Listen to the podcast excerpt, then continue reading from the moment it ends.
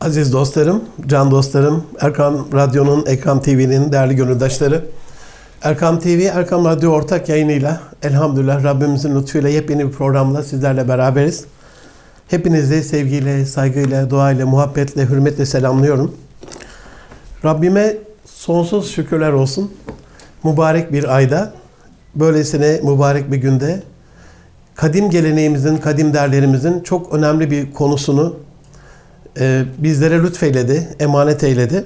Ve böyle mübarek bir ayda e, değerli üstadımızla birlikteyiz. E, efendim çok teşekkür ederiz. Kabul buyurdunuz. Aile Medeniyetimiz programımızın ilk konuğusunuz. Şeref evet. yap olduk. Allah razı olsun. Teşekkür ederiz. Vaktiniz için, teveccühünüz için çok teşekkür ediyoruz. Muhterem efendim, e, hepinizin malumu bütün dünyada en sağlam kalemiz, en son elimizdeki burcumuz ailemize karşı büyük bir saldırı var. Topyekun bir saldırı var. Nikahsız birlikteliklerin inanılmaz bir şekilde arttığı, fuhşiyatın normal, evliliğin haşa delilik kabul edildiği bir çağdayız. Medeniyetimizde ailenin değeri nereden geliyor? E, aile bizim medeniyetimiz için niçin bu kadar çok önemli ve değerli? E, ki saldırılar buraya yapılıyor. Evet. E, buyurun efendim. Peki efendim çok muhterem kardeşlerimiz, aile insanlığa ait bir keyfiyettir. Diğer mahlukatta böyle bir keyfiyet yoktur. Onlar serbesttir. Ailenin düzgünlüğü, toplumun şahsiyet ve haysiyetidir. Toplumlar daima faziletli ailelerle terfi etmişlerdir. Cenab-ı Hakk'ın rızası takvaya bağlıdır. Resulullah sallallahu aleyhi ve sellem Efendimiz her huzuda zirve bir örnek olduğu gibi aile hayatında zirve bir örnektir. Üsve-i hasene buyuruluyor. Resulullah Efendimiz insanlıkta bir abideydi. Bütün insanlığa örnektir. Resulullah Efendimiz ailesine bir nazar ettiğimiz zaman o ailede huzur vardı. Merhamet vardı. Fazilet vardı. Fedakarlık vardı. En müstesna zevk yani Resulullah Efendimiz'de. O muhteşem ailede lüküs, gösteriş ve bencillik yoktu. Onun hanesinde Bazen günlerce yemek pişmedi olurdu. Fakat Efendimiz ümmetin huzuruyla gıdalanırdı. En mühim o.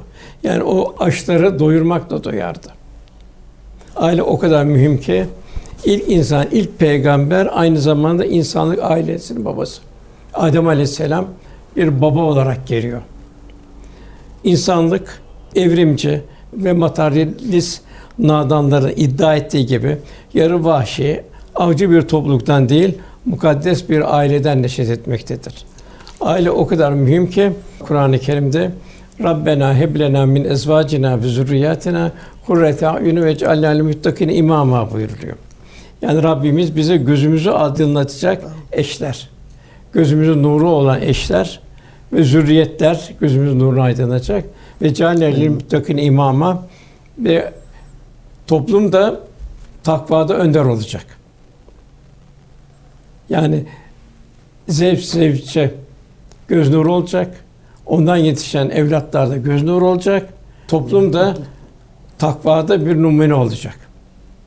Bu zaman zaman asıl saadetten beri zaman zaman bu, bu yaşandı. Hakikaten toplum bir takvada örnek oldu. Yani Osmanlı da bunu en bariz şekilde görüyoruz. Hakikaten huzurlu bir aile yuvası gelecek nesillere İslam şahsiyetinin kazandırıldığı bir mektep vazifesi icra eder. Bu sefer toplum temiz, iffetli ve nezih bir hale gelir. İnsanı yetiştiren ailedir. Ana baba, evlatlar, akraba arasında saygı ve muhabbet bağları kurulur. Hem de hak ve mesuliyetler meydana getiren bir aile hukuku tesis edilmiş olur. Hadis-i şerifte buyruluyor. Kişi evlendiği zaman dininin yarısını korumuş olur. Geri kalan yarımı içinde Allah'a karşı gelmekten sakının buyurur Resul Efendimiz. Aile o kadar mühim ki ben hiç evlenmeyeceğim. Kendim ibadete de daha çok verebileceğim diyen sahabeye Peygamber Efendimiz müsaade etmiyor. Evlenmek ve aile kurmak benim sünnetimdir buyuruluyor. Resulullah Efendimiz ömründe evlilik ve aile hayatı ile alakalı üç safha görüyoruz. Birinci safha Efendim 25 yaşına kadar tertemiz, iffetli, pırıl pırıl bir bekar hayatı yaşaması. Peygamberimiz o yaşına kadar imkan olmadığı için, fakir ve yetim olduğu için evlenmek nasip olmadı. Tabi bu da ümmete güzel bir misal. Fakat cahilin normal gördüğü bütün o çirkinliklerden tamamıyla kendini korudu. Bu haliyle bekarlara en güzel bir örnek oldu. İkinci fasıl 25 yaş ile 53 yaşlar arasında Hazreti Hatice ile mesut bir evlilik. Hazreti Hatice'nin vefatına kadar devam eden huzur ve sükûn içinde Numey imtisal bir aile oldu. O ailede huzur vardı. Sadakat vardı. İffet vardı. infak vardı. Cömertlik vardı, huzur vardı. Peygamberimiz oğlu İbrahim haricinde evlatları bilhassa Ehli Beyt'in annesi Hazreti Fatıma bu mübarek yuvalarında yetişti. Üçüncü fasıl hicretten sonra siyasi ve benzeri birçok gaye ile evlilik. Şehvi sebeple değil, tamamen siyasi ve manevi sebeple. İslam'ın aile modelini göstermiş her biri birer numune. Üç gün üst üste yemeğin pişmediği fedakar haneler. O hanelerde zenginlik, konfor yoktu fakat infakın huzuru vardı. Tevekkül ve kanaatin getirdiği saadet vardı. Bilhassa Hayber'in fethinden sonra gelirler ve ganimetler arttı. Fakat Resulullah Efendimiz gelen ganimetleri fukaraya dağıtıyordu. Fukaranın doymasıyla, onun hazzıyla kendisi doyuyordu. Hazreti Ayşe alimeydi. Ümmetin müştehide bir bir annesiydi. İbn Abbas buyuruyor ki Ayşe'nin diyor iştihatlarından faydalanmayan hiçbir müştehit yoktur diyor. Daima efendimizin yanındaydı. Efendimiz onu yetiştirdi. Kendi 300 tane talebesi vardı. Hazreti Zeynep ve birçok annemiz deri tabaklıyorlardı. Gelirini de infak ediyorlardı. Aile o kadar mühim ki Peygamber Efendimiz nübüvvetin başlangıcında en büyük desteği Hazreti Hatice validemiz veriyordu. Hatta Fahri Kainat Efendimiz Hira'dan inzivaya çekildiği bazı günlerde onun yerine o yüksek tepelere kendisi yemeğe götürüyordu. İlk iman eden o oluyordu. Efendim endişelerini kim bana inanır Hatice dedi. Güzel tavsiyelerle izale etmeye çalışıyordu. Müslümanlara eziyet başlayınca servetini bu yolda da feda etti. O ambargo konuldu üç sene zarfında. Efendim o kadar büyük destekti ki onun vefat ettiği sene hüzün senesi denildi. Efendimiz hayatında nice zorluklar yaşandı. En çok çile çemberinden geçen peygamber benim buyurdu. Ümmetin umumine. Bir Uhud'u düşünün, bir Tebük'ü düşünün. Fakat onlara hüzün senesi denmedi. Hazreti Hatice validemiz vefat ettiği seneye hüzün senesi dendi.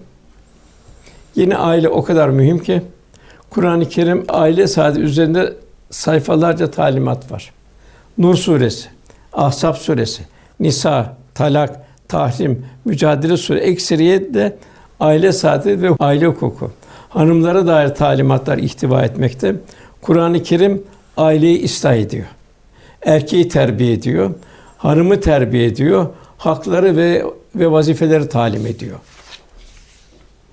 Aile anne babadan başlar. Anne babaya ihsan var. Cenab-ı Hak kavlen kerima buyuruyor. Anne baban yaşlanır. Onlara sakın ha üf deme. Onlara kavlen kerima, ikramkar olarak konuş buyuruyor. Onları incitmemek, üf bile dememek, onlara güzel, gönül acı sözlerle hitap etmemiz emrolunuyor. Yine buyuruluyor, hüsnü muaşeret. Yani hanımlarınızla güzel geçinin emri var. Yine haksızlık yapmayın talimatı var. Aksi halde Cenab-ı benden korkun buyur haksızlık yaparsanız. Sulh hayırlıdır talimatı var. Yine efendimiz buyuruyor ki hanımının eğer bir huyunu beğenmiyorsan diğer beğendiği huyunu düşün. O şekilde muhabbetini devam ettir. Kur'an-ı Kerim'de peygamberlerin duaları bildiriliyor.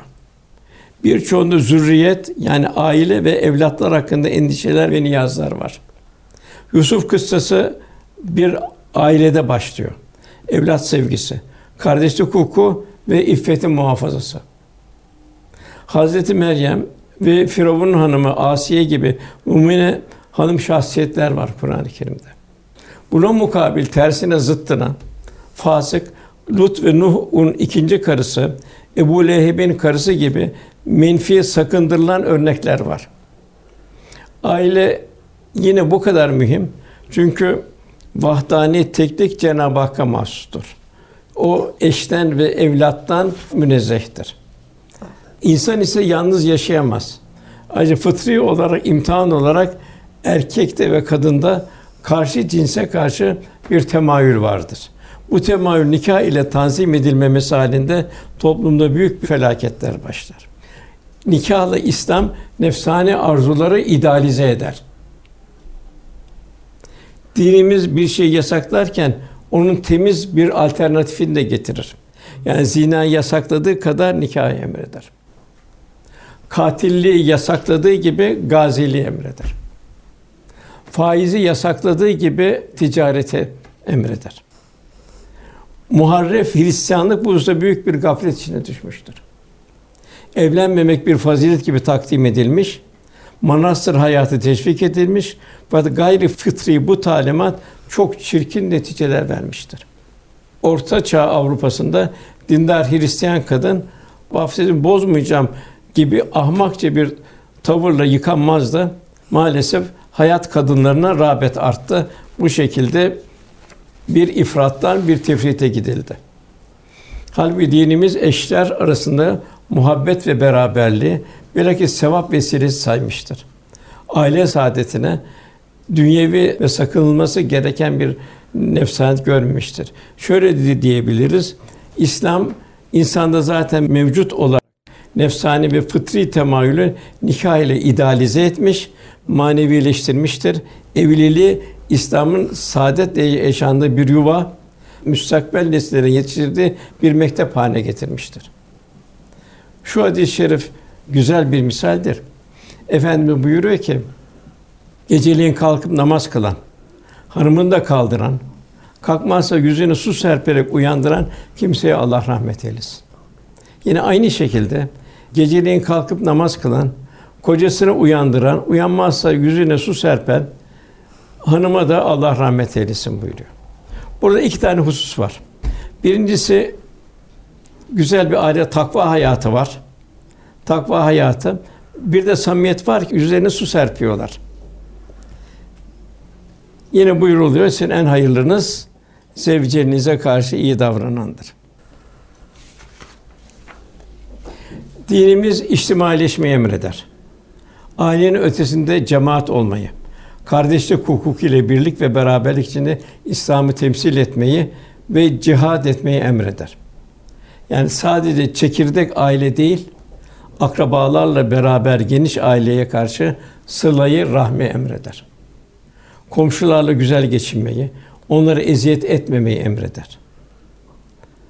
Hatta kul hakkına dikkat etmek, balkondan e, aşağı balkona e, halının tozu gitmemesini. Yine yolda trafikte giderken bütün arabaları sollayıp öne geçip bir kul hakkı yememeyi. Bütün bu birlik, beraberlik mayası emri bil maruf ve nehyanil münkerdir.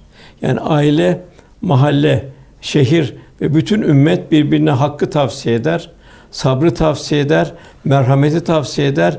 Yanlış yaparlarsa mani olur, koluna girer, muhafaza eder. Çünkü sürüden ayrılan kuzuyu kurt kapar. İşte bugün toplumumuz en küçük parçası olan aileyi kurtlar kemirmeye başladı. Mehmet Akif ne güzel der. Biz ki her mevcudu yıktık. Gayesiz bir fikir ile yıkmadık bir şey bıraktık sadece bir aile. Onu göz dikenlerin olduğunda söyleyerek sakındırmıştır. Bugün o sakındırdığı günler geldi maalesef. Maalesef. Allah razı olsun. Özellikle muhterem efendim, e, Rabbimiz tarafından çok izzetli bir şekilde yaratılan insanın gayet medeni, gayet insani, üstün vasıflarla dünyaya geldiğini, hayvanattan evet. türemediğini, evet. ilkel bir hayat yaşamadığını, Allah'ın kendi kılavuzluğunda, kendi öğretmenliğinde, evet. e, terbiyesinde e, güzel bir hayatla dünyada imtihan olduğuna vurgu yaptınız. Özellikle dinimizin yarısının tamamlanması aileyle, evet. evlilikteki infaka çok vurgu yaptınız. Fedakarlığa, belki İsar makamı olarak Ee, bir filozof öyle söylüyor. Hayat diyor kazandığını harcayarak devam ettirme sanatı değil, verdiklerini yepyeni hayatlar başlatılma sanatı. Ee, ama burada en önemli olan şey herhalde birbirine o muhabbetle bakabilmek. Tabii. Ee, Hira dönüşü eve ilk gidiyor Resulullah Evet. Efendimiz. Hani Kabe Evet. geçerek evine gidiyor. Demek ki hani en sağlam kale. Sağlam kale. aile sağlam hale gelmeden Kabe korunamıyor. İlk tasdikin eş tarafından yapılması, ona vurgu yaptınız. Evet. Allah razı olsun. Eşlerimizin evlerde destekçimiz Ya. olması. Ee, böylelikle herhalde göz aydınlığı haline geliyor. Evet. İki gönül bir olduğunda da onların İslami anlamda yetiştirdiği nesiller geleceğimizi kurtarıyor toplumsal manada. Bu tür ailelerin birleşerek sıla-i Evet. rahimle, e, akrabalık bağlarıyla toplumu da inşa ettiğine vurgu yaptınız. Evet. Allah razı olsun. Çok teşekkür ediyoruz. Bizim medeniyetimizde bu anlattığınız kadarıyla bu kadar kutsal olan bu kaleye karşı sizin risk olarak gördüğünüz ilk üç tehlike desem Evet. Muhterem efendim. Ee, buna karşı ne yapabiliriz? Hani medyadaki fuhşiyat, LGBT sapkınlıkları, kadın Evet. iş gücünün böyle sanki böyle bir e, masum bir ifadenin arkasında gizlenerek onun sömürülmesi, köleleştirilmesi, e, onun ayaklar altına alınan izzeti, e, İstanbul Sözleşmesi bu tür e, unsurları kastederek sordum. Efendim ilk başta yani İstanbul Sözleşmesi buyurduğunuz benim en çok ağrıma giden de bu. Niye? Evvela şunu düşünmemiz lazım ki İstanbul Resulullah Efendimizin hadis-i şerifinde fethini müjdelediği bir şehir. Mukaddes bir şehir. Fatih Sultan Mehmet'in emaneti. Asırlar boyunca Müslümanların hilafet merkezi, payitahtı olmuş bir şehirdir. Yani İslam'ın ve Müslümanların muazzez ve mukaddes bildiği bir şehirdir. Hatta tarihimizde Kuzey Afrika'dan, Orta Asya'dan hacca gidecekler. Baştan İstanbul'u ziyaret ederler, Darül Hilafe'yi. İstanbul'da huzur bulurlar. Ondan sonra Kâbe'ye devam ederler. Toplumsal cinsiyet eşitliği adı altında kadını ve erkeği kimliksiz hale getiren, eşcinselliğe kapı açarak toplumun maneviyatına zehir serpen ve aile kalemizi zedeleyen İstanbul Sözleşmesi Aziz İstanbul'un ismini lekeleyen bir sözleşmeydi. Hamdolsun bu yanlıştan dönülüp kaldırıldı. Bunun kaldırılmasına emeği geçen herkese canı gönülden teşekkür ederiz. Efendim buyurduğunuz gibi e, sorunuza cevap vermeye gayret edeyim. Her medeniyetin de bir aile tasavvuru vardır. İçtimai hayatı ona göre tanzim eder. Her medeniyet kendi insan tipini meydana getirir. Bugün Batı medeniyetinin aile tasavvuru yok hükmündedir. Berlin'de imamlık yapan bir kardeşimiz orada da kilisenin papazıyla sohbet ediyorduk. Ona sordum.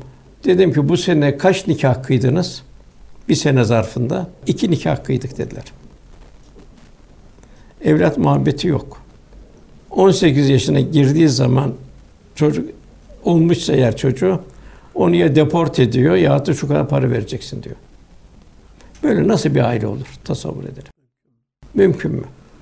Şimdi bakıyoruz Batı medeniyetinin temelinde üç unsur var. Birinci Hristiyanlık var.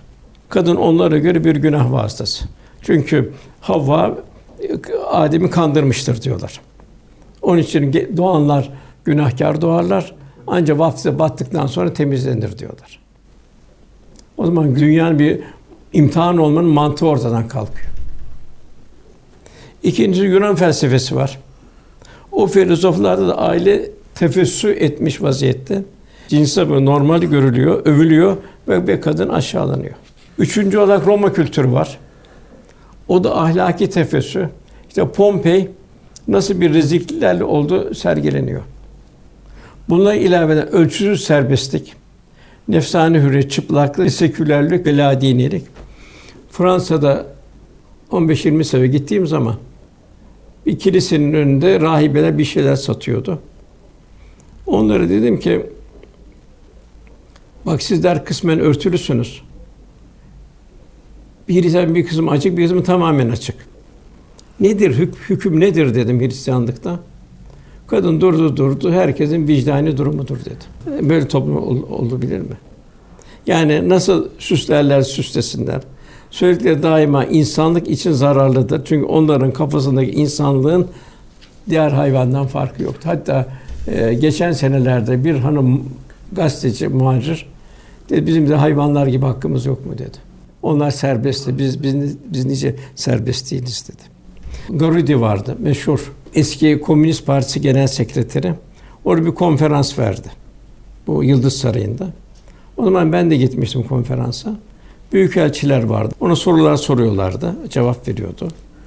Ee, en mühim yani niçin Müslümansınız diye sordular. Onu izah etti. Niçin Müslüman olduğunu izah etti. Siz sağlamsınız dedi. Fakat sağlamlığın farkında değilsiniz dedi. Siz hastayı taklit ediyorsunuz dedi. İzzet Bukoviç'te şöyle onun güzel bir sözü var. Savaş harpte yenilince değil, düşmanı benzeyince kaybedilir. İşte bugün de bu aynı buyurduğunuz e, İstanbul Anlaşması işte aynı düşmana benzemenin durumu. Hatta bazı düşman devletler bile bunu kabul etmedi. Onlar bile bu, evet. bu ağrı geldi. Üç madde dediğiniz sayarım onları. Birinci tehlike iffetsizlik empozisi maalesef. Bizim gençlik zamanında fakirlik belki tutuyordu. Bir de aile sağlamdı. Anne bir mektepte. Kişi nefsine oysa ancak 15 günde bir sinemaya giderdi. O günkü filmlerde bugünkü kadar deforme olmuş filmler değildi. Bunların çoğalmamış olması sokaktaki insanı korudu. Sokak ve mahalle ise maziden gelen bir kültürle bir muhafaza halindeydi. Yani yaramazlık yapacak bir genç kendi mahallesinde bunu yapamazdı. Bir boş mahalle arardı kendisine. Haya ve iffet dindar olmayan ailelerde dahi bir öf halinde devam ediyordu. Bugün ise maalesef televizyon, internet, cep telefonları girmiş vaziyette 24 saati dolduracak kadar maalesef mahalle ayağıyla dolu. Şeytani vitrinlerle dolu. Buradan daima iffetsizlik aşılanıyor. Artık günahlar normal bir musiki gibi hoş gelmeye başlıyor. Bu zamanın en büyük fitnesi bu. Çaresi evlatların tek başına internet kullanmaları mümkün mertebe ertelenmeli. Kullanmak zorunda ise yanında olunmalı. Yalnız bırakılmamalı. İrade eğitim verilmeli. Yanlışlığı ve çirkinliği öğretilmeli. İkinci tehlike bugün kadın teşhir ve istismar durumda. Kadın bir vitrin malzemesi durumunda. Tabi bu çok hazin.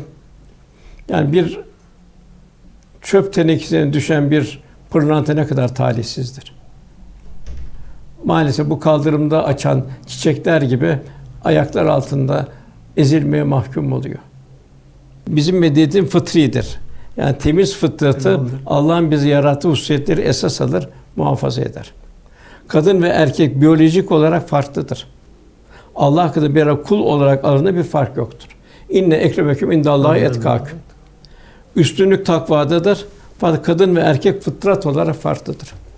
Erkek ekseriye daha güçlü, daha dışa dönük, daha soğukkanlıdır. Fiziki vücudu narin değil, daha dayanıklıdır. Kadın ise neredeyse tamamen zinettir. Duygu tarafı ağırlıklıdır. Daha şefkatli, daha daha merhametlidir. Vücudu narin ve erkeğe göre dış dünyanın psikolojik ve maddi yüklerine daha az dayanıklıdır. Ruhul Beyan tefsirinde bir sel olsa diyor. Çocuk diyor sele düşse diyor. Baba kendini sele atmaz, anne kendini sele atar diyor. Teraip kelimesi önden gelen bir merhamet ifade ediyor.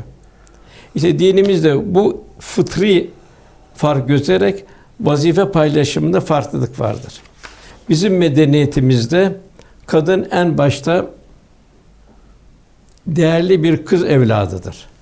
Kız evlatlarını güzelce yetiştiren cennet vaat edilmektedir. Sonra sevgi dolu salih bir hanımdır. Salih hanım salih olmakta sevilecek en kıymetli varlıktır. Resulullah Hı. Efendimiz dünyanızdan üç şey sevdirildi buyuruluyor.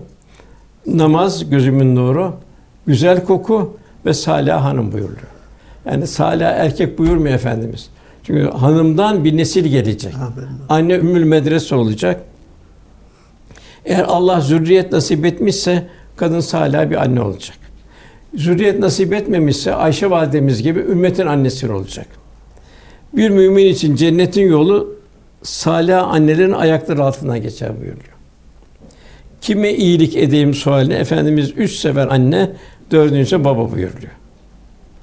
Onun için salih anneler ömürlük bir teşekküre layıktır.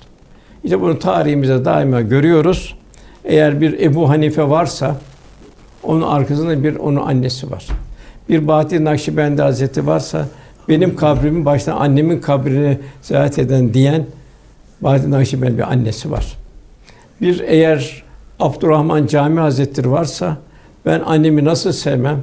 O bir müddet beni cisminde, bir müddet kollarında, hayat boyu da beni kalbinde taşıyor buyuruyor.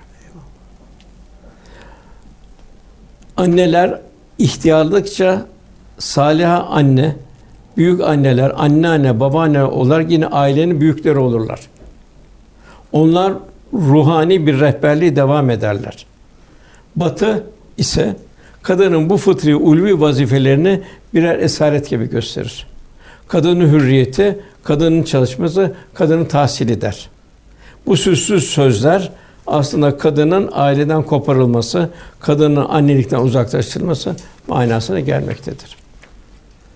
Onu ısrarla iş ve tahsil dünyasına çekenler aslında onu hürleştirmek değil, onu zinet olan fiziki varlığını istismar etmek, onu bir vitrin etmek istemektedirler. Memleketimizde maalesef evlilik dışı beraber yaşamayı, zina, iffetsizliği bir hak ve hürriyet olarak savunan, bu yüzden de aile müessesesine saldıran bir kesim var. Bunlar amiyane bir tabirle bizim kağıt üzerinde şekli bir imzaya ihtiyacımız yoktur diyorlar. Ve nikahsızlığı bir insan hakkıymış gibi savunuyorlar. Halbuki nikah sadece kağıda atılan bir imza değildir. Onun büyük bir manası vardır. İki tarafın Allah adına söz vererek birbirine helal olmasıdır. Resulullah sallallahu aleyhi ve sellem veda hutbesinde Allah adına söz vererek helal ediniz buyuruyor. Bu söz bir fani adını değil Cenab-ı Hak adını oluyor. Ağır bir mesuliyet taşıyor. Bu sağlam söz neticesinde birçok hak, hukuk ve vazifeler tereddüt ediyor. Günümüzün modern cahiliyesinde ise bu hukuk ve vazifeleri reddeden adeta diğer mahlukat gibi, affedin hayvanlar gibi hür ve başıboş olmayı medeniyet zanneden bir güruh ortaya çıktı.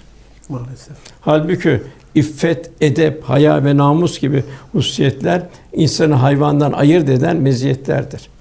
İşte bu insanlık vasfının kurunca mukaddes kale ancak nikahla okunan bir ailedir. Anladım.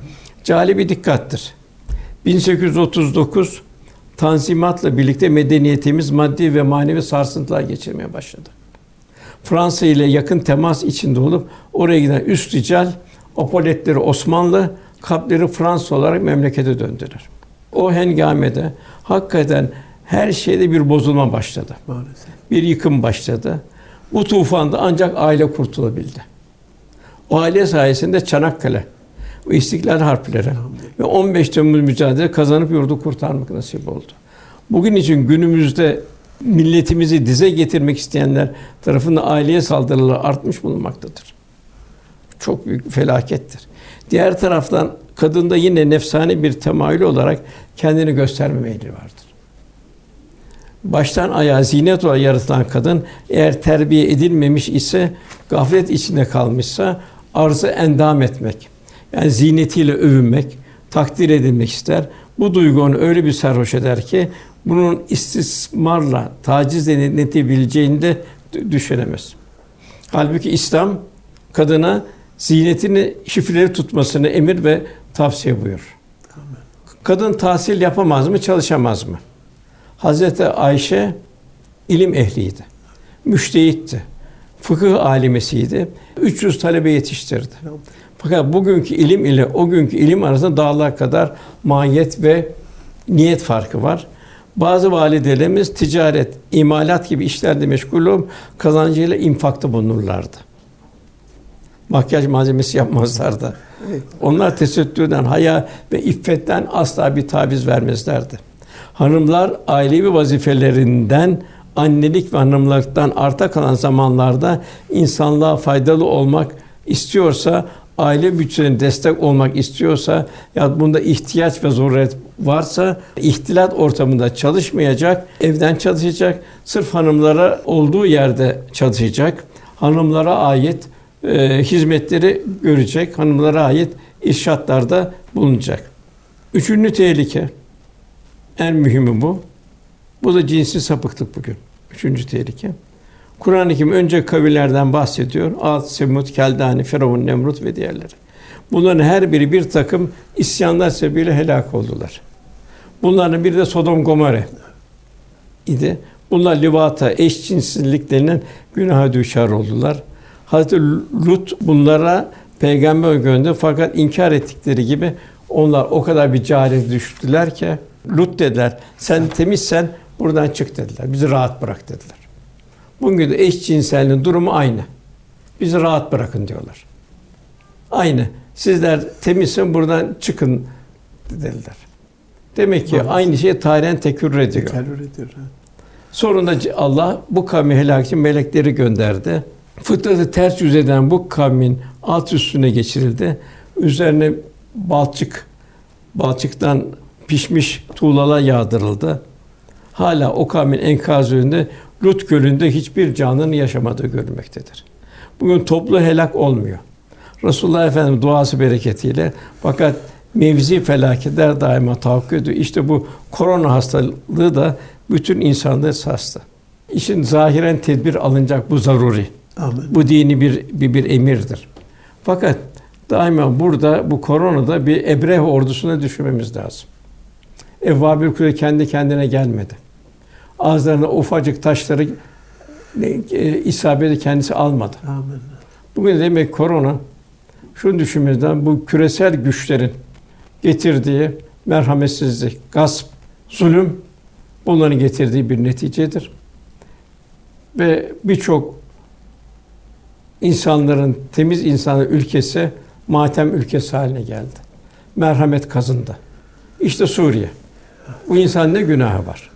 Myanmar'da, Yemen'de Yemen. ne günahı var bu insanlar? Demek ki bunlar da bu Kur'an'dan alacağımız ibretler. Burada temiz insanlar da vefat ediyor. Efendim buyurduğu gibi bunlar şehittir inşallah. Hasta olanlar var. İnşallah Cenab-ı Hak ona mükafat verir. Fakat bu cezayı hak edenler vardır. Onların da ibret alması lazım. O da maalesef olmuyor. Tek yapılacak Kur'an-ı Kerim'de peygamberlerde de bol bol istiğfar etmek lazım. Cenab-ı Hak rahmetine sığınmak lazım. Efendim bugün yani Batı dünya bu terbiye ediyor. Hatta onun himayesini alıyor. Karşı çıkana yanlıştır diyene nefret suçu işledin diye saldırıyor. Tıpkı Sodom Gomorre gibi. Bu üç tehlikeye karşı hak ve hakikati anlatmak bizim vazifemiz. Toplumu kemiren üç manevi Allah kanser olmuş oluyor. Allah razı olsun. Buyurun. Muhterem efendim, e, özellikle hayaya çok dikkat buyurdunuz, iffete. E, çocukluğumdan e, hatırladığım kadarıyla her mahallede bir tane ya var ya yok siyah beyaz televizyon vardı. Evet. Aileler akşam bir arada film izlemek üzere ya da ajans dinlemek üzere giderdi. O Amerikan filmlerinde bir iki tane de sahne olurdu.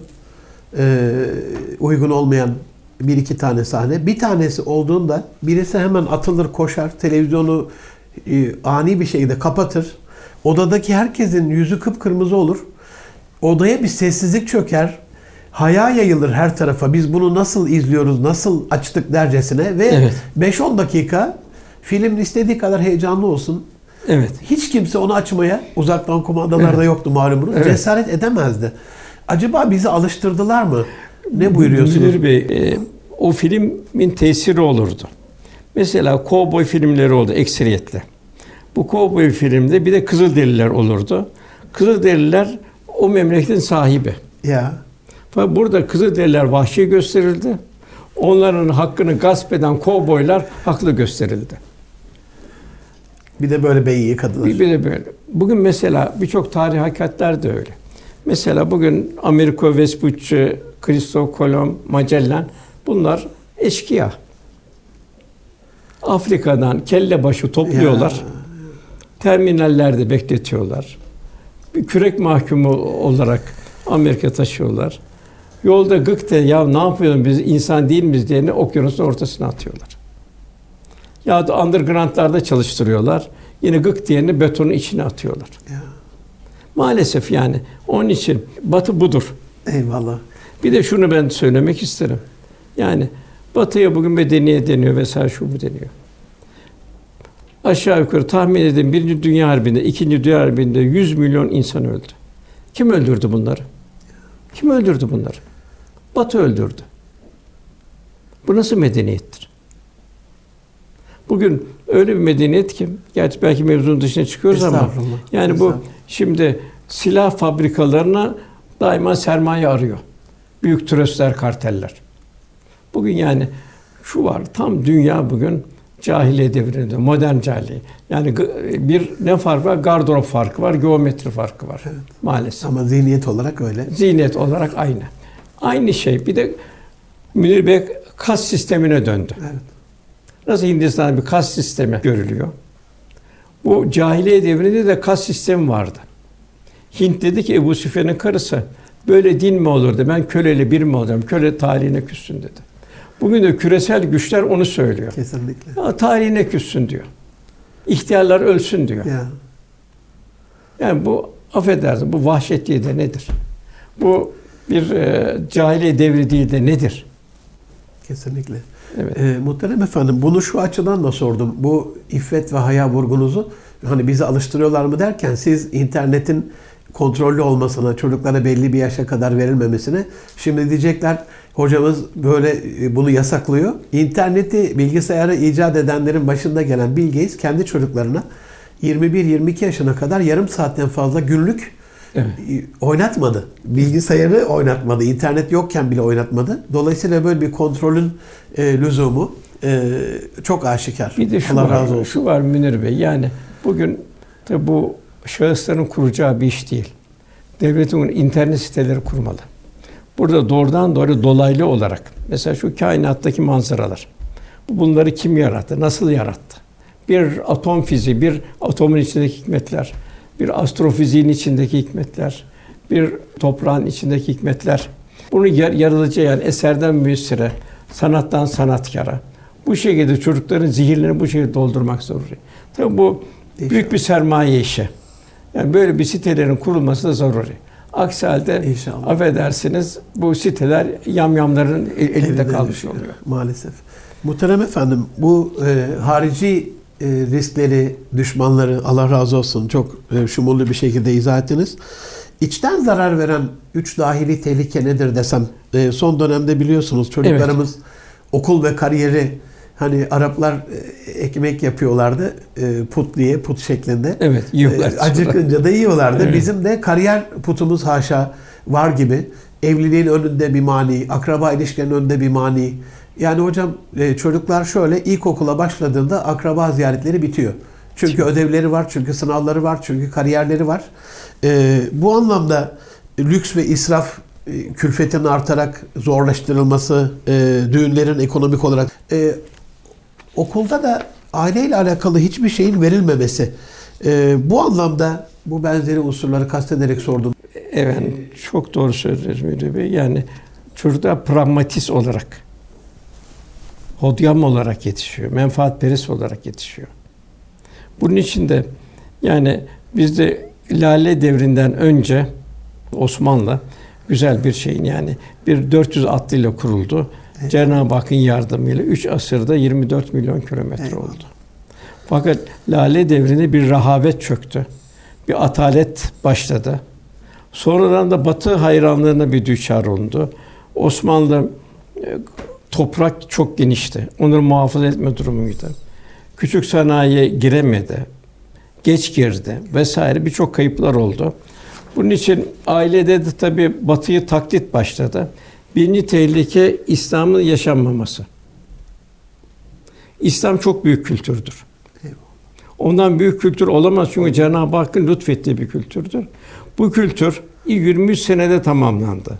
İkra bismi rabbikellezi halak bir tefekkür ufku yaratan Rabbin adıyla oku. 23 sene sonra el yevme ekmeltü dinin tamamlandığı bir ayetle Allah alem tamamlandı. Bu kültürü Resulullah Efendimiz yaşayarak tattırdı. Kendisi yaşadı üsve-i hasene. Eshab-ı kirama o muhabbeti verdi. Eshab-ı kiram da bu kültürü yaşadı. Yaşamakla bir mazi yarı vahşi insanlardan bir aslı saadet medeniyeti meydana geldi. Efendim bu birinci tehlike İslam'ın yaşanmaması. Resulullah Efendimiz talimatı hepiniz çobansınız, hepiniz güttüklerinden mesulsünüz. Her baba ailesinin çobanıdır ve sürüsünden mesuldür. Her anne evinin çobanıdır, sürüsünden mesuldür. Şimdi çoban ne yapar? Mesuliyet altındaki o canları, kuzuları korur, doyurur, besler, kaybolmaktan, dağılmaktan korur. Uçurumlar gibi tehlikeli yerden uzak tutar. Onları kurtların, canavarlardan muhafaza eder. O halde bir anne baba da evlatlarını insin ve cin şeytanlarından muhafaza etmeli. Onları cehennem uçurumlarından korumalı. Onları sadece maddi değil, manevi olarak da beslemeli, muhafaza etmeli, himaye etmeli. Bugün evlatlarımızı tahsil, iş vesaire adı altında canavarların kucağına atmak bir anne baba için korkunç bir vebal. Cenab-ı Hak ayet-i kerime yaklaşmayın talimatı veriyor. Yani eğer yaklaşırsan uçurumdan aşağı gidersin. Zina yaklaşmayın. Yani daha o tehlikeye girmeden önünü önlüyor İslam. Yaklaşmayın buyuruyor. Yine diğer En'am suresinde açık olsun, gizli olsun hiçbir günaha ve kötülüğe yaklaşmayın buyuruyor. Tabi bugün maalesef bir toplum bu günaha yaklaşıyor. Bunlar ilahi talimatlardır. Hududullah'tır. Amin. Geçilmesi yasak ilahi sınırlardır. Onlara yaklaşmayın buyuruyor. Yani sadece işlemeyin değil, yaklaşmayın buyuruyor. Bugün ülk, ülkemizde maalesef dinden uzak yaşayan bir kesim var. Onların birkaç nesil evvelki dede ve, ve nineleri Osmanlı toplumunda gayet dindar insanlardı. Arada bir takım ihmaller, bir takım gafletler, bir takım batıl çevrelere yaklaşmalar oldu ki o dedelerin torunları bambaşka bugün bir yola girdiler. Bugün biyolojik anne baba olmak kafi değil. Çünkü evlatları sokaklar, mektepler ve ekranlar şekillendiriyor.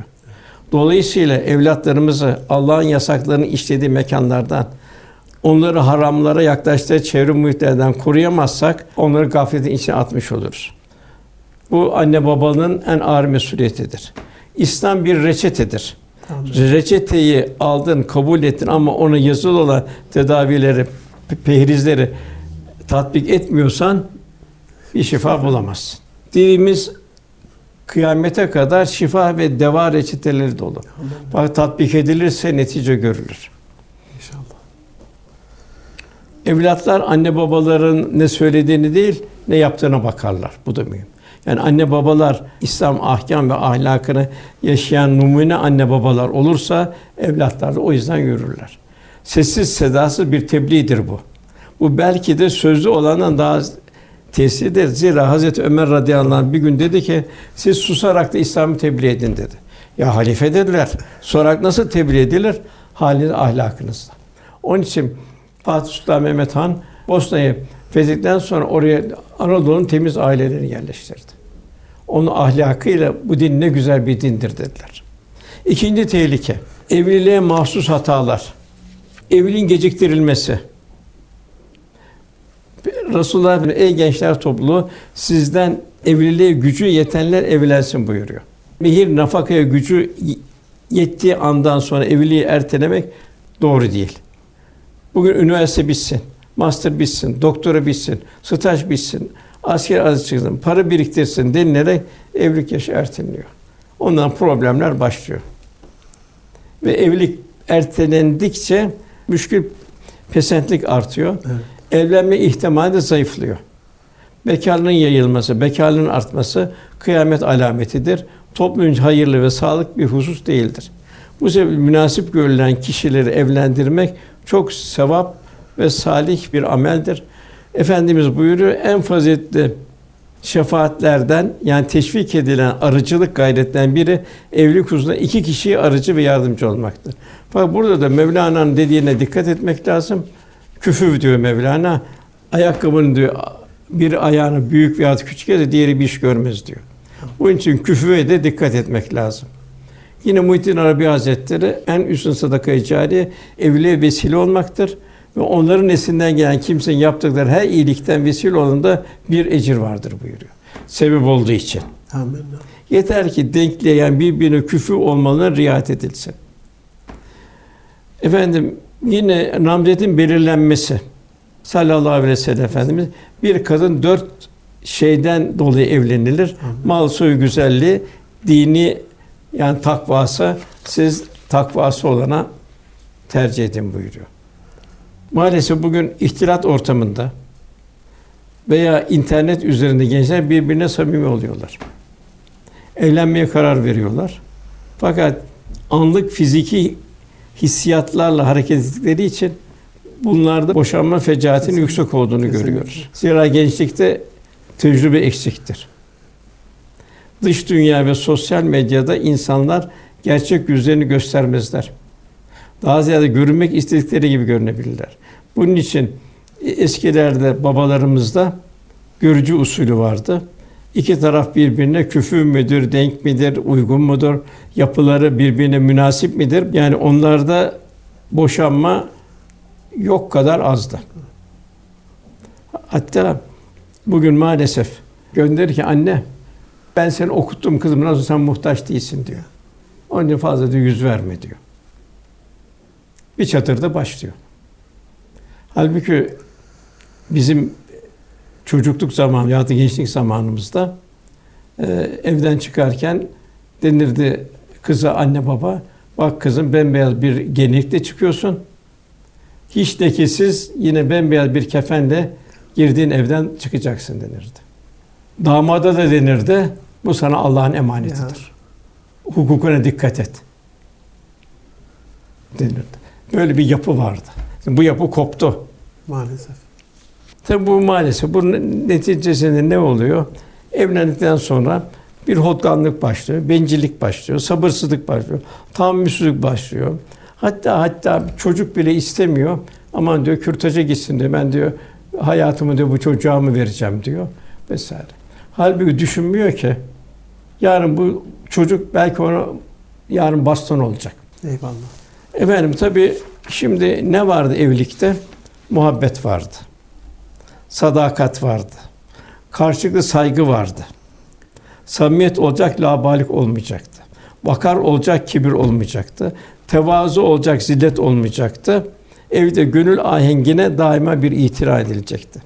Sabır olacaktı. Bir hayat arkadaşlığı başlıyordu. Mutlaka tahammül gerektiren zamanlar olacak, sıkıntılı zamanlar olacak. Taraflar böyle zamanla birbirini güzel huyunu düşüneceklerdi. Mesuliyet olacaktı. Taraflar birbirine karşı vazifeleri ihmal etmeyeceklerdi. Bozmak, yıkmak kolaydır fakat yapmak, korumak zordur. Yine bu bir ibretli bir tarihi bir şeydir. Rivayete göre bir adam Halife Hazreti Ömer radıyallahu gelir, hanımını şikayet için geliyordu. Halifenin kapısına geldiği zaman hanımının Hazreti Ömer yüksek sesle bağırdığını duydu. Adam kendine şöyle dedi.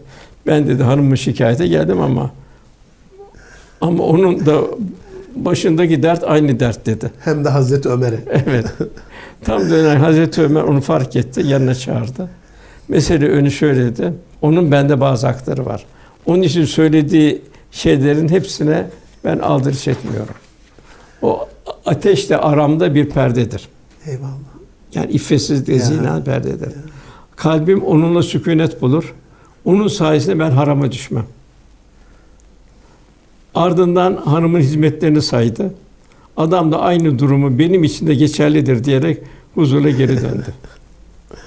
Tarihimizde Münir Bey dergahlar bu hizmeti görüyordu. Aralarına burudet gelen hanım ve bey dergahın kendilerine mahsus yerine giderler, nasihat dinlerler, sıkıntıdan kurtulurlar, huzurlu aileye dönerlerdi. Dinen boşanma Allah'ın buz etti. Arşı titreden bir tehlike olarak görülürdü. Bu sebeple hakiki manada en son çareydi. Evlenen kızları demin bahsettiğim gibi o şekilde bir telkinatta bulunurdu. Damatlar evladım hanımın sana Allah'ın bir emanetidir. Ona karşı ne kadar hayır ve kerem sahibi olursan Allah hakkında o kadar hayırlı bir kul olursun diye telkin edilirdi. Bunun mukabili gelinlere de aile, gelin gittiği aileler de kendi kızları gibi davranırlardı. Onu incitmezlerdi. Günümüzde ise maalesef nefsani tercihlerle en küçük bir huzursuzluk yaşayan hanım ve beyleri de gerçek anne babalar tarafından gerekse çevrelerine daima sabır Maalesef. yerine isyan, Maalesef. sebat yerine hak, kararsızlık, ülfet yerine ayrılık telkin edilmektedir. Maalesef günümüzde kız evlatlarına kendini küçük düşürme, altta kalma, kendini ezdirme gibi Ya. avami telkinler bulunmaktadır. Üçüncü tehlike, en büyük tehlike bu. Bu bir cahiliyenin tehlikesidir. Anin nebeil azim, ahiretin unutulması. Tabi bu nefsane arzular ahireti unutturuyor. Yani maalesef günümüz cahiliye ahiretsiz bir dünya istiyor. Evlilik ise zikrettiğimiz üzere hepsi uhrevi duygular olan muhabbet, sadakat, iffet, sabır ve ihtimam istiyor. Amin. Ahireti unutanlar ise dünyamız nefsinizin rahatı konforuyla geçsin diyor. Evliliğe tahammül etmek istemiyor. Eyvallah. Maalesef. Allah akıbetimizi Amin. hayır Amin. eylesin Muhterem inşallah. efendim, özellikle Resulullah Efendimizin bir kadın dört şey için nikahlanır hadis-i şerifine vurgu yaptınız. Acizane bu aile koçluğunda 21 yıldan beri bunu dünya çapında müşahede ediyorum. Malı için evlenenler bedbah oluyorlar. Çünkü mal araya girince az evvel buyurduğunuz gibi Alman aile tipinde hani bir insanın evladıyla, eşiyle, ailesiyle nasıl bir şey olabilir yani mal mülk araya girebilir. Ee, soyu sopu için evlenenler işte İngiliz kraliyet ailesinde oldu, Hollanda'da oldu, İsveç'te oldu, Japonya'da oldu. Ve felaketle sonuçlanıyor. O da bir hayır getirmiyor. Güzellik için evlenenler de en hızlı boşananlar onlar oluyor e, muhterem efendim. Elde bir kalıyor dini için. Elhamdülillah onlar da buyurduğunuz Çünkü gibi yarın güzellik gidiyor. Baştan bir bulutların üstünde yaşıyorlar. Sonradan o üç ay sonra o güzellik her şey bitiyor. Huyu kalıyor. kesinlikle. Evet. Allah korumamızı nasip etsin. Onun için hakikaten bu aile çok aile sağlamlaşınca toplum gider. Toplum Kesinlikle. mahvolur. Nüfus azalıyor vesaire Ya, oluyor. ya. Yani maalesef. Çok önemli olduğu konusunda e, Allah razı olsun e, aydınlattınız bizi. Bunda bir ihtilaf yok. Eğitim camiasında ama buna değinilmemesi konusunda ne diyorsunuz? Yüreğimiz yanıyor. Hani 4 artı 4 artı 4. Bir de üniversitesi var 16 yıl. Acizane çocuklarımızın kitaplarına baktığımızda, eğitim hayatlarına baktığımızda aile olmakla alakalı. Az evvel buyurduğunuz gibi aman kızım ha 5 yıl bir çocuk mocuk da evvelden hemen çocuk olması buyurduğunuz zürriyetle ilgili göz aydınlığa ilgili bir teşvikti. Şimdi aman ha temkinli olun el alem falan Evet. böyle bir korumacılıkla bu Maalesef. konuda eğitim camiasına bir e, Maalesef. sözünüz ne olur? Tavsiyeniz ne olur? E, yüreğimiz yanıyor bu konuda. Efendim, Tanzimat'ta medrese ve mektep ayrım başladı. Yani medrese bir manada öksüz bırakıldı, medrese kapatıldı, mektepte var olan dini ve ahlaki eğitimde yok edildi arkadan. Mektepler dinden uzak bir mantıkta nesiller yetişmeye başladı. Bugün normal eğitim sisteminde haftada iki saat din dersi var. O da bir takım insanları rahatsız ediyor. Onu da kaldırmaya çalışıyorlar. Halbuki haftada iki saatlik eğitimde bir şey verilmez. Efendimiz bu eğitim 23 senede verdi. Ya. Millet bu mahrumiyeti aşmak için talep ettikçe imam hatipler açıldı. Ben de İmam Hatip Mektebi'nin ilk mezunlarından biriyim. Fakat hususi gayretler olmasa imam hatipler de bir Kur'an eğitimini dahi tam olarak veremiyor. Ayrıca en az bir yıl evlatları Kur'an kursuna göndermemiz zor zaruri. Birçok mefhumlarımızın işi boşaltılmakta, yerine başka yabancı şeylerle doldurulmaktadır. İslam'ı okumak, öğrenmek ve ilim tahsil hususunda teşvikleri gafiller tarafından yanlış değerlendiriliyor. Kur'an-ı Kerim'de Cenab-ı Hak ise ancak az bir ilim verdik buyuruyor. Bu az ilmin verişinden gaye Cenab-ı Hakk'ın azameti ilahiyesini idrak etmektir. Zaten Kur'an-ı Kerim'e dikkat edersek bütün ilimlerin hikmet tarafı verilir. Hikmetten uzak kuru bir bilgi dopu etmek Kur'an'ın değer verdiği bir ilim değildir. Çünkü zihni arşiv gibi kullanmanın tek başına bir değeri yoktur. İlmi kalben hazmederek hayata meyve meyve yansıtmak mümkündür. Bu da takva elde. Cenab-ı Hak fettekullah yuallimkullah. Siz takva sahibi olursanız Allah öğretiyor buyuruyor. Mevlana Hazretleri ben bu misal çok veriyorum. Allah razı olsun. Selçuklu medresesinin dersi amıydı. En büyük hocasıydı. zahiri ilmin zirvesindeydi. Fakat bu hani hamdım diye tarif ediyor. Zahiri ilim yetmiyor çünkü. Ruh sahibi olmamalıydı. Bu boşluğu Şemsi Tebrizi adlı bir derviş geldi doldurdu. Onun Şemsi Tebrizi'nin Mevlana kadar zahiri bir ilmi yoktu. Bir dervişti. Fakat gönlünden rahmet taşıran bir dervişti. Mevlana'nın gönlü muhabbet ve, ve kalbi derinlik kazandırdı. Mevlana Hazretleri manen tekamül takva ile yorularak muhabbet ateşinde kıvama geldi. Ve piştim ifadesini anlatır. İlahi azamet ve hikmet manzaralarını seyretmeye başlar. Hiçliği daha yüksek bir idrak ile anlar. İlah aşk ile kavrulma safını yandım diye hülasa eder. Eyvallah. Mevlana daha evvel ilmi zirvedeydi. Fakat üşüyen varsa ben üşüyorum demezdi. Fakat kalbine o, o muhabbet, ilahi muhabbetle dolup yüreğinden merhamet taşırmaya başladığın zaman madem dünyada bir üşüyen var ben artık ısınamıyorum demeye başladı. Diğer gamlık. Allah razı Yani bir. Halık'ın nazarıyla mahlukata bakış tarzı kazandı. Öbür tarafta zihninin arşiv olmasa Cenab-ı Hak Kur'an-ı Kerim Cuma suresinde kitap yüklü merkepler gibidir buyuruyor öyle kimselere. Beni İsrail alimlerin o zaman. Demek ki ilim zahiriyle beraber batini olacak. Bir tefekküre götürecek.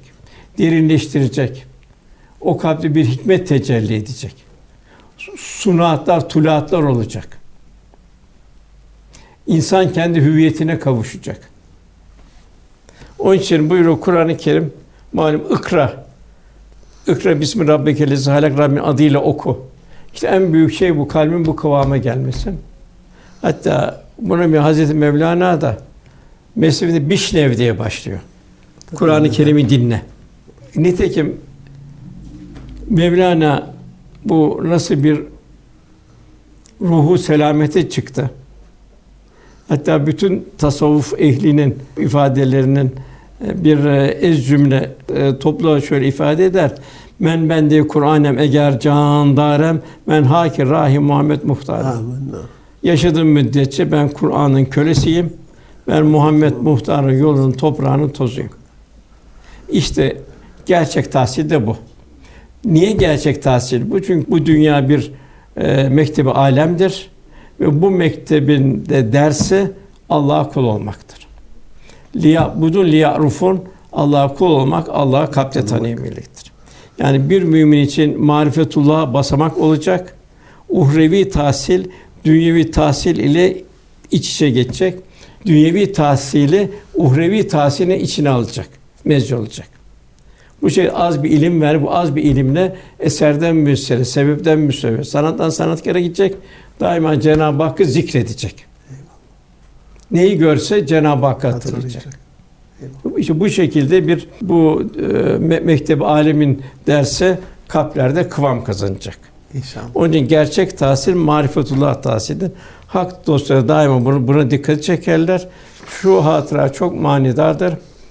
Bir gün ziyaretine gelenlerden biri Sami Efendi Hazretleri'nin duasını almak için yeğenlerini tanıştırmak istedi. Huzuruna girip el öperken efendim bu delikanlılar Amerika'da okuyup mühendis oldular. Dualarınızı istirham ederim diye takdim ettiler. Sami Efendi Hazretleri de manidar bir tebessüm onlara fakir de Darül Funun mezunuyum. Hukuk mezunuyum. Fakat asıl tahsil marifetullah tahsildir.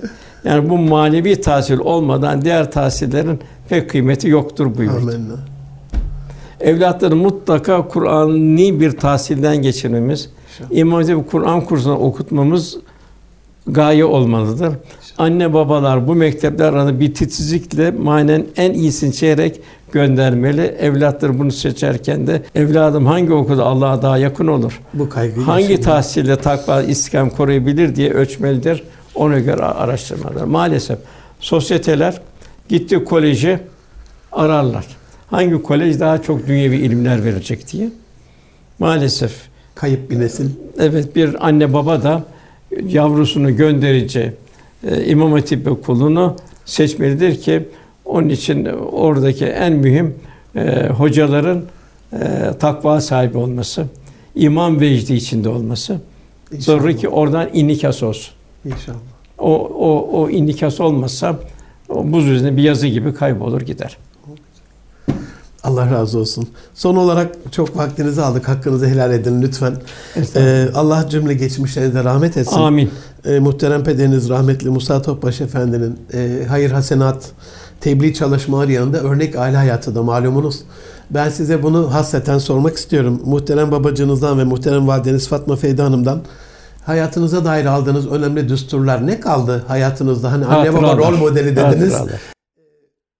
Efendim Cenab-ı Hakk'a sonsuz hamd ederim ki muhterem annem, babam İslam ahlakını yaşayan ve yaşatan çok değerli faziletli kişilerdi. Ev ortamımız ömür boyu hiç unutmadığımız bir cennet yuvasıydı. Elhamdülillah. Her lahzası ve her safhası itibariyle bambaşka bir huzurun en güzel hallerinin yaşandığı bir yuvaydı. Bunun mimarı da hiç şüphesiz muhterem babamız Musa Efendi. Allah rahmet İdi. eylesin. Bir baba ve bir aile reisi olarak her hali calibi dikkatti. İncelikler ve hassasiyetlerle doluydu. Biz iki kardeşiz.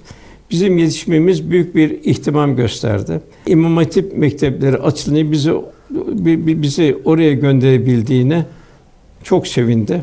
Hemen bir hazırlık yaptı. Bizi elimizden tuttu. İmam Hatip'e kaydı götürdü. E, Evlatlarının dini eğitim almasına çok ehemmiyet verirdi. Şundan ehemmiyet verirdi. Kendisi muhterem babam bunun mahrumiyetini çekmişti. Hatta derdi din yasaktı. Ya mahrumiyet yıllarını Yasaktı. yaşadılar onlar. Hatta bir Konya'dan bir hoca efendi babam getirdi, dedem yani. O bir bahçeyi sular, bahçıvan gibi. Anca bize akşam bodrum katında Kur'an-ı Kerim öğretirdi. Hatta biz de o zaman eee Kur'an-ı Kerim derdim bir Arnavut hocamız var yahut Boşnak kadıncağız uzaktan bekçi gelirdi oğlum yatın derdi. Bekçi gece kalkın bekçi gel. Bekçi bir devletti o zaman. Ya. Din bu kadar bir şey altında da. Onun için eee, Allah rahmet eylesin. Amin. Dini eğitiminin muhtevası bilhassa evlatlarının ve terbiyesi meşgul olduğu bir kişinin bir İstanbul beyefendisi halinde edep, haya, rikkati kalp, nezaket, zarafet sahibi olmasını çok itina ederdi. Kendisi rahmetli bu çok titizdi. Allah rahmet eylesin. Ee, onun için bizi iki haftada bir o zamanın hoca efendilerine götürdü. Biz çocuktuk tabii. Fakat onların bir inikas almak için o hoca efendileri bizi dolaştırırdı. Zaman zaman da Süleymaniye Camii, Sultanahmet Camii, Osmanlı eserleri oraları gezdirirdi. Şuur gezisi. Onlara bir bir Allah tarih razı şuuru vermesi. Güzel bir tefekkür şuuru vermesi için de şu Beylerbeyi sırtından İstanbul'u seyrettirdi. Bakın oğlum şu şu boğaz biraz daha geniş olsaydı bu güzellik olmazdı. Biraz daha dar olsaydı olmazdı. Hatta bir arada Hamit Aytaç'a birkaç ders gittik hat almak için. O, o, o da maalesef o kadar kaldı. Daha öteye şey yapamadık. Yani bu Yahya Efendi, Eyüp Sultan Hazretleri vesaire oraları orası şey Allah'ın onlara olan mükafatlarına, onların unutulmadığına. Yine bize onu hiç unutmam. Küçük yaşta Bursa'ya giderdik. Bursa o zaman bir tam bir Osmanlı şehriydi. Sultan Murad'ın şehriydi. Ya. Manevi maneviyatta bir ruhaniyetle doluydu. Orada Emir Sultan Emir Sultan. Ulu Cami'ye götürdü. O zaman kapıda fakirler olurdu. Bizim cebimize bozuk para verirdi.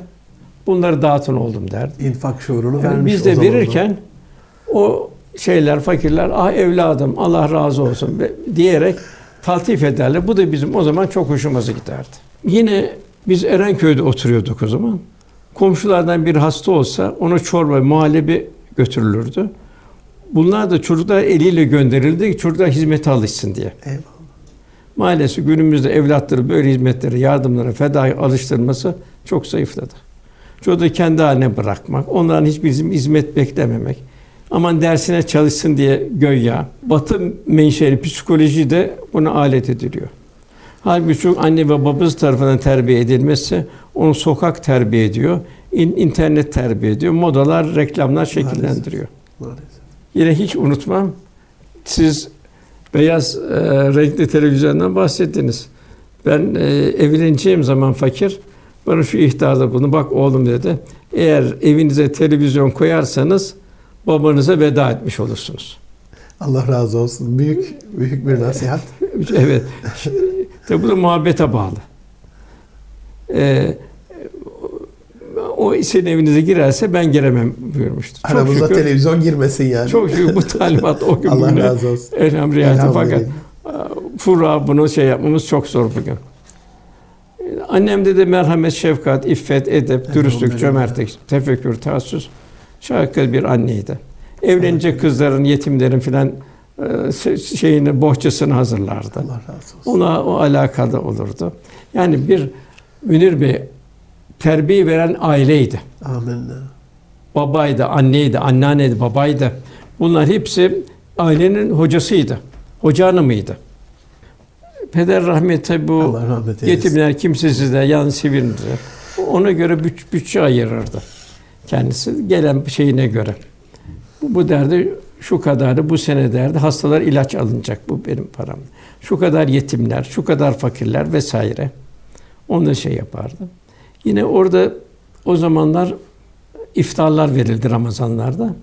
İftarlarda da günleri ayırırlardı. Mesela bir gün o zaman arabacılar vardı, paytoncular. Araba yoktu. Paytonculara iftar verilirdi.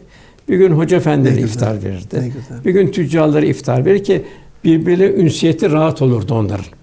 Aynı meslekte oldukları için. Çıkarken de onlara bir kumaştı vesaire bir o zaman bir diş kirası. Diş kirası. Bu da Osmanlı'da güzel bir elhamdülillah şeydi. Bir Allah diş kirası ya para ya da bir hediye verilirdi. Ne büyük bahtiyarlık. Yine diğer bir usta bitireyim ben uzatı çok Allah sohbet. razı olsun. Ee, ben ilk bu Mesnevi Mevlana hikayelerini rahmetli annemden dinlerdim. Fakat tabii ben de merakım arttı. Merakım arttıktan sonra annem derdi, oğlum derdi. Bir Mesnevi'den bir hikaye anlat da için ferahlasın derdi. Allah cümlesini rahmet eylesin inşallah. Amin. Allah razı olsun.